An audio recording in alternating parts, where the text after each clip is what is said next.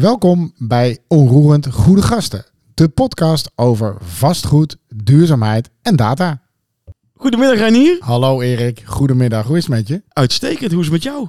Ik moet zeggen, prima. Ik ben, moest wel even herstellen van de expo, maar ik ben wel helemaal het mannetje. Ja, je ziet al, je- ja, je kan, nou ja, goed. Ja, We la- gaan- ga- we gaan gaan. verder. Ja. Hey, eh, en we hebben vandaag een fantastische gast. Stel je even voor. Ja, ja goed, goeiedag. Eh, Gerard Sandbergen, ik ben eh, directeur van eh, Locatus. Gerard, van, eh, van harte welkom. Dankjewel. Eh, ook eigenlijk een beetje de duizendste volger, eh, eh, de grote winnaar daarvan. Zeker, laten we dat eh, exact niet een beetje de winnaar, gewoon de winnaar van de duizendste volger van eh Onroerend Goede Gasten op eh, LinkedIn. En wat ontzettend leuk eh, dat je hier bent, eh, Gerard. Eh, het traditionele concept. We gaan je een aantal stellingen voorleggen. Eh, verzoek om daar kort op te antwoorden. En dan gaan we daar verder eh, nuanceren. Ja. Ben je er klaar voor? Ja hoor, helemaal. Daar gaan we. Reinier, Ik, trap ik, maar af. ik hoor net dat ik de eerste stelling mag doen. Binnen één jaar is Blokker failliet. Ja. Nou, dat, we, we beginnen lekker. Hartstikke mooi. Erik, Stelling 2. Locatus is binnen drie jaar gekocht door een groot databedrijf. We gaan eh, rustig verder. Eh, deze man is vrij duidelijk eh, zo te horen. Pop-up winkelcentrum in combinatie met tijdelijke woningen. Is dat een utopie of een werkelijkheid? Werkelijkheid. Stelling 4. Privacywetgeving een lust of last voor Locatus. Last. Dan hebben we nog wat eh, meer persoonlijkere vraag. We hebben er net al een aantal in het voorgesprek eh, gedaan. Maar we- deze is een heerlijke Italiaanse ristretto of een heerlijke Italiaanse wijn. Wat wordt het? Ristretto. Vertel.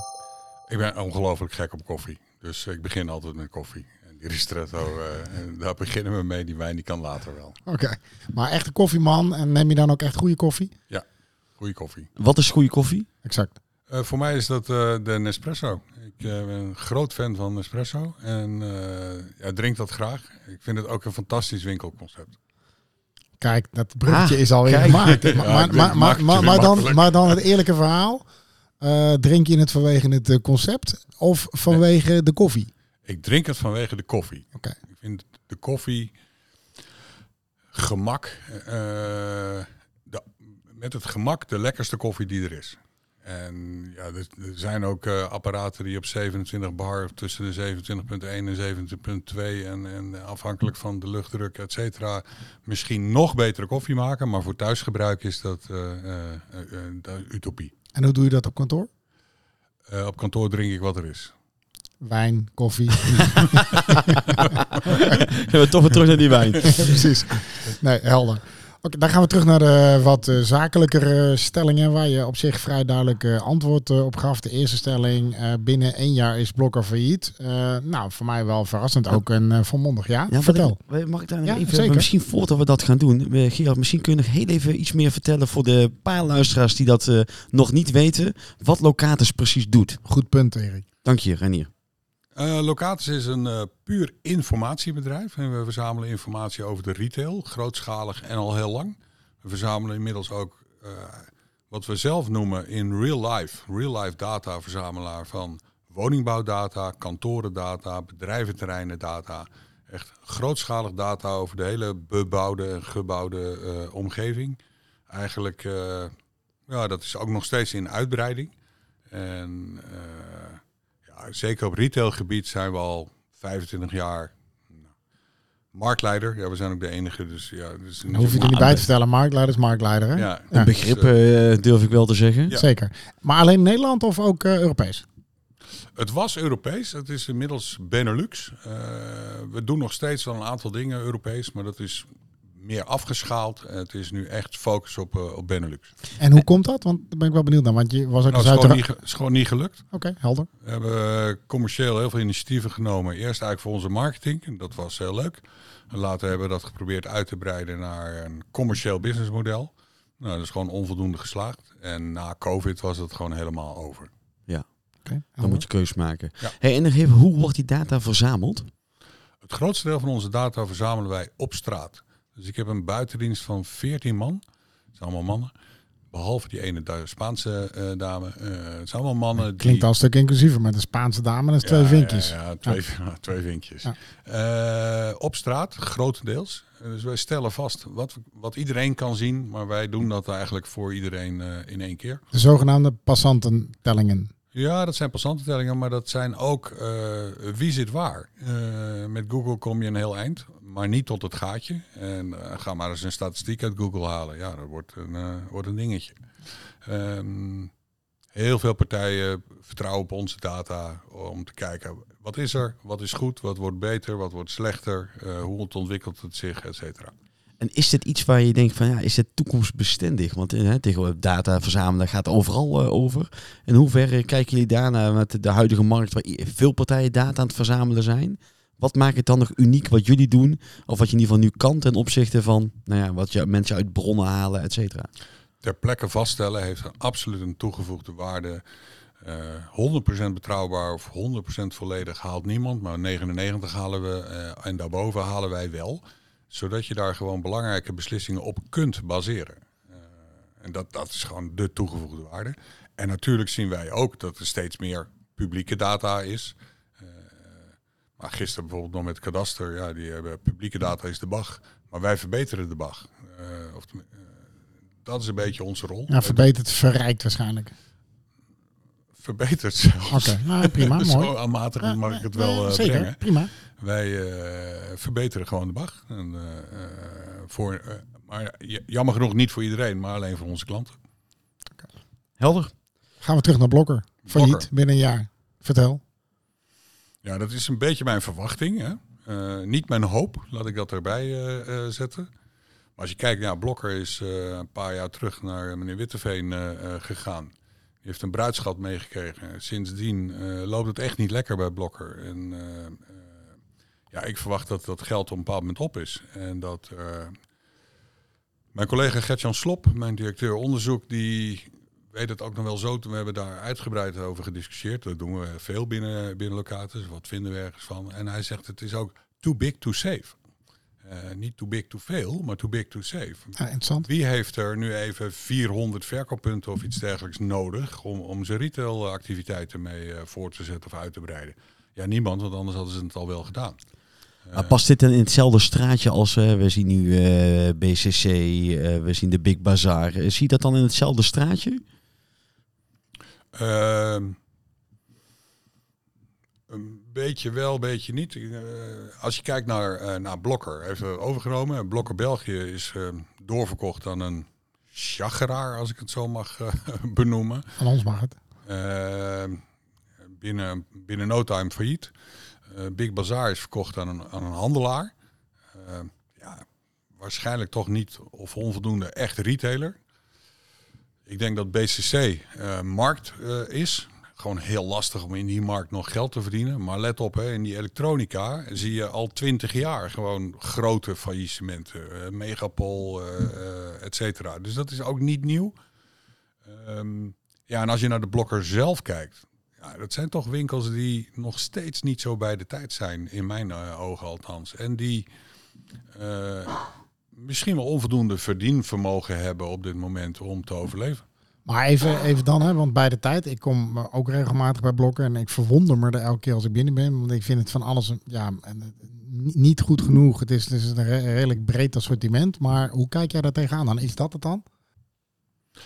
Ik denk dat het in het, eh, in het financiële zit, maar dat het hem ook in het concept zit. Het concept is eh, denk ik eh, behoorlijk ingehaald eh, door HEMA, door een, eh, eh, door een Action enzovoort. Is, het is gewoon heel.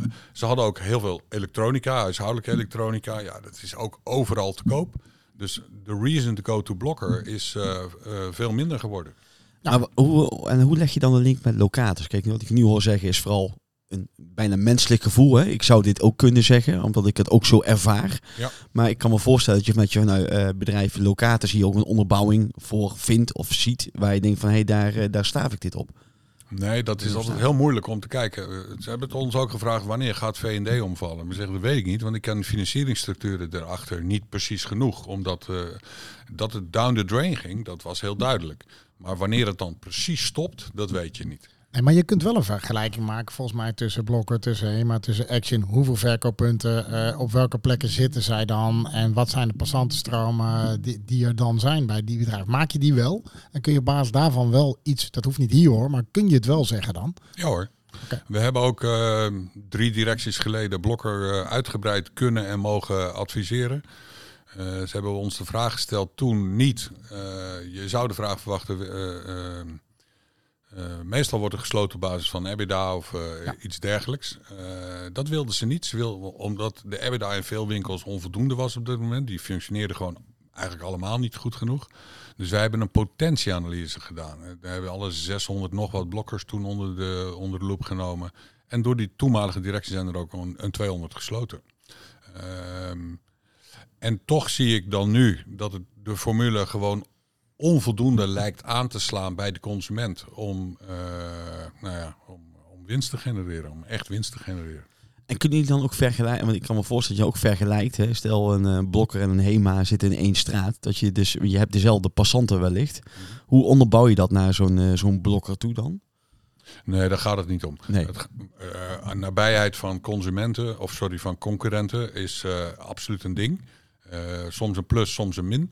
Mensen willen soms ook vergelijken en dan is het juist een plus. Uh, vergelijk de schoenen. Meer schoenenzaken bij elkaar levert meer schoenen omzet in totaal op dan, uh, dan solitair. Uh, het gaat vooral om, als je kijkt naar de wat grotere catchment area, het verzorgingsgebied van een, van een winkelgebied. Zit daar voldoende potentie? Wat is de ontwikkeling, een bevolking daar? de, de leeftijdsopbouw van een bevolking, et cetera. Wordt het groter, wordt er nog bijgebouwd. Daar hebben we onze woningbouwdata weer eh, heel erg nuttig voor. Op die basis hebben we dat soort analyses uh, gebaseerd. En uh, minder op de vergelijking van de een en de ander. Gaat het dan ook zo, Gerard, dat je bijvoorbeeld voor Weert, hè, wat, wat best wel een ingewikkeld uh, binnenstedelijk uh, retailapparaat heeft, zeg ik dan maar heel voorzichtig. Het is gewoon veel leegstand. Heb je daar ook analyse van, zeg maar, op, op dat soort kernwinkelgebieden? Van oké, wat is dan de toekomst van een weert? Ja, daar hebben we uh, niet individueel uh, kan klaar liggen, maar dan kan je individueel heel goed een analyse uh, van maken wat je er nog van kan verwachten. Want het is wat, die, wat een retailer er kan verdienen is hoeveel mensen willen er nog naartoe komen. En het landschap in retail is ongelooflijk veranderd de afgelopen jaren. En we gaan eigenlijk steeds meer toe naar nou, wijk- en buurtcentra waar we onze boodschappen doen. We hadden een heel groot middenkader waar we van alles en nog wat deden. En die boodschappen en, en kleding. En, en, en we hadden de top, de, de, de, de binnensteden om echt uh, een dagje naartoe te gaan en lekker te winkelen. Nou, die top is er nog steeds. Die onderkant, onderkant moet ik het niet noemen, maar dat dagelijkse is er ook nog steeds. Maar dat middenkader, dat is voor een heel groot deel weggevaagd. Uh, en daar zit dus weer in, om maar even daar zit weer zeker, uh, daar zit weer zeker bij. En als je dan eenmaal leegstand hebt, Heel veel gemeentebesturen proberen dan nog steeds gewoon weer nieuwe retailers te vinden. Maar die zijn er gewoon eigenlijk bijna niet. Er zijn bijna geen retailers meer die uitbreiden. Ja, met een nieuwe herontwikkeling daar bijvoorbeeld. Hè, met een hele grote H&M die ze daar hebben neergezet. Uh, weet ik uh, toevallig. Maar uh, ja, dat, dat wordt dan toch een ingewikkeld verhaal. Dat denk ik wel. En trekt de rest nog verder leeg, toch? Ja, leegstand leidt tot meer leegstand. Ja, exact. Leegstand is echt gewoon. we hebben ooit een stagiair gehad of een, iemand die een scriptje bij ons schreef en die heeft uh, statistisch aangetoond dat leegstand leidt tot meer leegstand. Dat is ook heel logisch. Mensen keren op een bepaald moment om. Als je langs drie leegstaande winkels bent gelopen, dan heb je het gevoel dat het daar klaar is. En dan loop je door. Ja. Dan loop je terug. En mensen willen langer reizen. Om naar die... Uh... Mensen zijn bereid om voor die ervaring en voor die uh, langer te reizen en dus verder weg. Ja, dus in dit geval ga je naar Eindhoven, om het maar even zo te benoemen. Ja. Okay. Helder. Laten we naar de volgende stelling gaan, uh, Gerard. Uh, die stelling was: Locatus is binnen drie jaar gekocht door een groot databedrijf. Je antwoord was duidelijk: nee. Nee, ik denk niet dat wij door een groot databedrijf gekocht gaan, uh, gaan worden. Door een klein databedrijf dan? Ja, ik, wist, ik wist bijna zeker dat je uh, of locaties gekocht gaat worden. Ja, ik weet het niet. Ik, we zijn gewoon heel lekker bezig bij, bij locaties. We breiden uit. Het is op dit moment best lastig hè, in de huidige markt. Want er is veel stilstand, laat ik het zo uh, zeggen. Even uitstel. Dat merken wij ook. En toch denk ik niet dat wij uh, gekocht gaan worden met het zelfstandig. We zijn een uh, buitengewoon solide bedrijf met heel veel vaste abonnementen. Die lopen eigenlijk bijna allemaal altijd eh, door. Ik voorzie niet dat wij binnen drie jaar eh, eh, opgekocht gaan worden door, eh, door wie dan ook. En, en uitbreiden, wat betekent dat dan? Zijn dat dan meer consultants die eh, de straat opgaan? Of eh, hoe, hoe, wat betekent dat, uitbreiden bij jou? Uitbreiden is bij mij niet meer. Cons consultants heb ik sowieso bijna niet. Ik heb, eh, we, leveren heel veel data, maar weinig consultancy. Hooguit eens een keer een toelichting op die, eh, op die data. En ehm, eh, uitbreiden voor ons is. We hebben 25 jaar lang de retail gedaan. En uitbreiden is dan die woningbouw. En dat is inventarisatie van bedrijventerreinen. Per 1 januari hebben wij het eh, eh, kantorenbestand van Rudolf Bakke overgenomen. Dat, dat soort uitbreiding heb ik het over.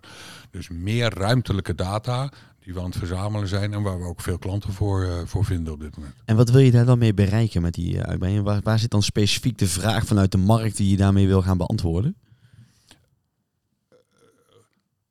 Zeer goede, bruikbare, ruimtelijke data waarmee mensen gewoon heel veel tijd en geld kunnen be- besparen. Bijvoorbeeld niet. We hebben een klant die, die, die eh, ook die Bach bijvoorbeeld aan het verbeteren was. Ja, die hebben ons bestand gekocht, dan hoeven ze dat niet meer te doen. Dat scheelt ze twee, twee, eh, twee FTA's. Eh, zo, zo simpel is het. En zo'n bestandje kost dan misschien, ja, weet ik veel, eh, 10.000 euro. Nou, twee FTA's is een substantieel bedrag om dan te besparen. In die markt één keer doen voor iedereen. Dat is eigenlijk ons, eh, eh, ons concept. Maar ik kan me voorstellen, wij hebben eh, dat hier de luisteraars denken, hey, dat is interessant, ze gaan uitbreiden, ik wil daar wat mee. Dat ze ook wel een beetje zoekend zijn van, oké, waar ga ik dan locators voor bellen? Wat voor informatie kunnen ze mij dadelijk gaan geven waar ik als vastgoedontwikkelaar of belegger iets mee kan? Nou, beleggers bellen ons bijvoorbeeld nu eh, voor die woningbouwdata. Want we hebben de zachte plannen, de harde plannen, de plannen in, eh, eh, in uitvoering, et cetera. Voor iedereen is er wel een moment om daarop in te springen. Sommigen willen bij een gemeente al bij een zacht plan om tafel zitten. En anderen op het moment dat het een hard plan wordt.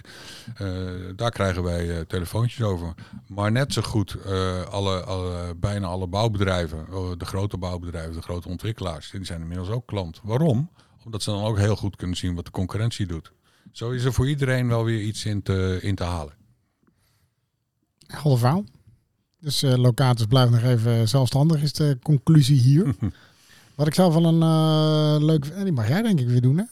Ah nee, die mag ik weer doen. Ga je gang hoor. Ehm, Pop-up winkelcentrum. Ehm, met, met of zonder tijdelijke woningen, maar echt die pop-up gedachte. Hè? Wat natuurlijk best wel een, eh, iets is in deze tijd. Een utopie of eh, werkelijkheid? Werkelijkheid, zei je. Pop-up is werkelijkheid. Ja. Je had hem wel in combinatie met tijdelijke woningen. Hè? Zeker. Ehm, ik heb eh, geleerd een beetje om te denken. Je kan, eh, eh, als je kijkt naar bijvoorbeeld vastgoedtrajecten, die duren rustig 15 of 15 jaar voordat ze eens een keer gerealiseerd zijn. En ik heb ooit met een ontwerper uit Antwerpen een, een, een winkeldorp gemaakt in twee dagen. Een pop-up winkelcentrum, opblaasbaar, tentachtig met een aluminium constructie. Binnen no time heb je eh, gewoon iets staan wat, wat mogelijk is. Je kan ook gewoon een traditionele tent neerzetten en daar je, je winkel in, eh, in gaan, eh, gaan voeren. Maar ik denk dus dat het mogelijk is om nou, heel creatief te zijn. Hoewel ik wel zeg, eh, pop-up, eh, dat heeft een plek, maar overdrijf hem ook niet. En wat bedoel je ermee? Ja, pop-up werd- werd op een bepaald moment wel gezien als de remedie tegen leegstand. Ja, dat is het gewoon niet. Je Nee. kan best even een pop-up met eh, iets van kunst of van eh, eh, een ambacht of iets dergelijks vullen. Een paar weken. En je hebt ook een aantal op- pop-ups nu die of winkels die permanent als pop-up. Maar dat zijn gewoon een soort eventlocaties geworden. Ja, tegen een veel lager uur. Nou, niet eens hoor. Op Oké. de Kalverstraat is er ook één. En daar, eh, ja, die wordt dan door Coca-Cola, door Mars en door Nike eh, gehuurd een aantal weken. En die doen daar hun ding. Nou, dat is echt niet goedkoper. Het is wel goedkoper op jaarbasis, omdat ze maar een paar, een paar, paar weken eh, aanwezig zijn. Maar dat is op een schaal, ja, dat zijn er geen 50 in, in Nederland, op de 200.000 verkooppunten die we kennen. Dus het, het, het- het is heel nou, klein. Maar we hebben het nog niet gezien, toch? In Nederland zoiets op die schaal. Echt een winkelcentrum. Stel, hè, we gaan ergens... eh, en- die tijdelijke woning is denk ik wel interessant erbij. Hè? Want eh, ja, we hebben ergens een ziekenhuislocatie. Een stuk terrein duurt 15 jaar voordat die herontwikkeld kan worden. Je zet er tijdelijke woningen neer. En hupsakee, eh er staat een winkelcentrum. Ik ben zelf in eh wonen, wonen in Leidse Rijn. Toen wij daar begonnen, was er niks aan winkels. Ik had het heel prettig gevonden. Er waren genoeg huizen van hup, pop-up winkelcentrum, twee, drie jaar en dan weer vertrekken. Ja. Maar die hebben we niet gezien nog, toch? Uh, nou, één heel klein voorbeeldje. Ik woonde ook in Leidse Rijn. En daar heb ik mijn eigen HEMA geregeld. Ik heb uh, Rob Meutstegen, toen hoofdvestigingsplaatsonderzoek van HEMA, een berekeningetje gestuurd van uh, Rob, ik denk dat je hier geld kan verdienen, want er is verder helemaal niets in deze omgeving. En toen de Plus naar zijn winkel ging, stond er nog een tent. En daar hebben ze x aantal jaren volgens mij buitengewoon goede exploitatie kunnen, kunnen realiseren. Daar heb ik zeker aan bijgedragen en met veel plezier geweest. Dus dankjewel. Wij zitten hier aan tafel met degene die de, de, de rookworsten naar Leidse Rijn heeft gehaald. Ja, ik betwijfel of ze rookworst hadden. Oh. dat, dat, weet ik ook niet meer. Nee, nee. Ik wou het zeggen. Ik, vind het een leuke conclusie, Erik. Ja, nou mooi. Laten we naar de volgende gaan. Um, de volgende stelling was um, dat het uh, wat hadden we? privacybeleid, privacy. Uh, zeg maar privacy, of dat een lust of last is voor locators. Privacy is een last geweest. We hebben uh, vanaf 2015 ongeveer grootschalig ingezet op meten van passanten via wifi. Uh, en de autoriteit persoonsgegevens is daar dwars voor gaan, uh, voor gaan liggen. En ook wel een beetje dwars om het dwars. alle andere AP's in, in Europa waren daar veel soepeler in. Maar AP in Nederland had een afwijkende, sterk afwijkende mening.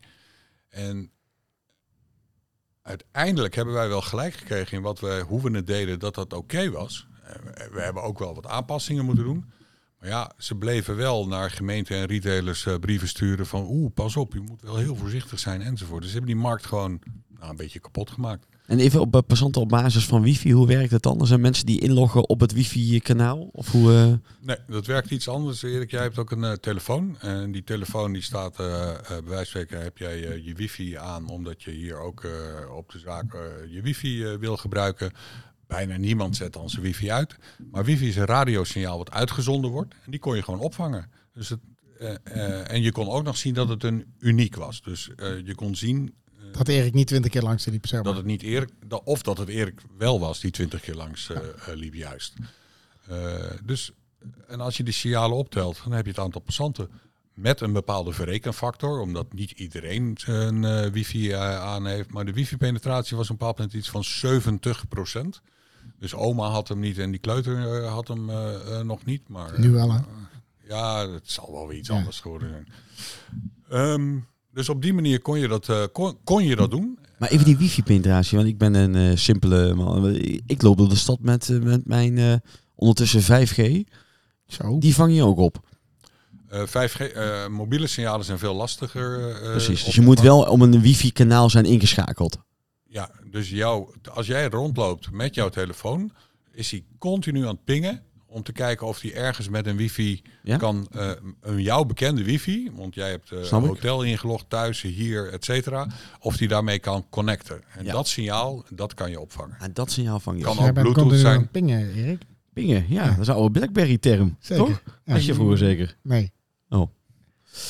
Hey, en, uh, um, maar oké, okay, dus dat is dan een, uh, een last, zeg je. Geweest geweest. Nu niet meer. Nee, we hebben gewoon uh, eieren voor ons geld gekozen. We hadden uh, ruim een half miljoen daarin geïnvesteerd. En die hebben we gewoon in één keer afgeschreven. En uh, al die apparatuur verwijderd en klaar. Maar komt het niet meer terug dan? Want in die zin lijkt me dat bijvoorbeeld voor, voor hier, bijvoorbeeld, nou laten we Utrecht pakken, Hoogkaterijnen, bijzonder interessant om te kijken op basis van die wifi-stromen.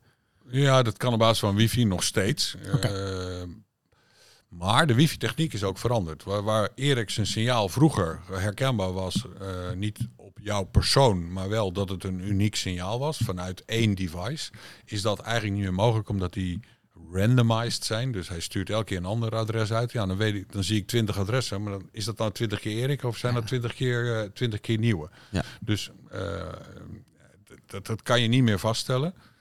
Maar er zijn genoeg manieren en, om, om passanten te tellen. Wij doen het ook nog steeds met de hand. Uh, voor lange termijn trends tellen we uh, hoeveel mensen in Utrecht lopen en uh, in 150 andere steden in, in Nederland.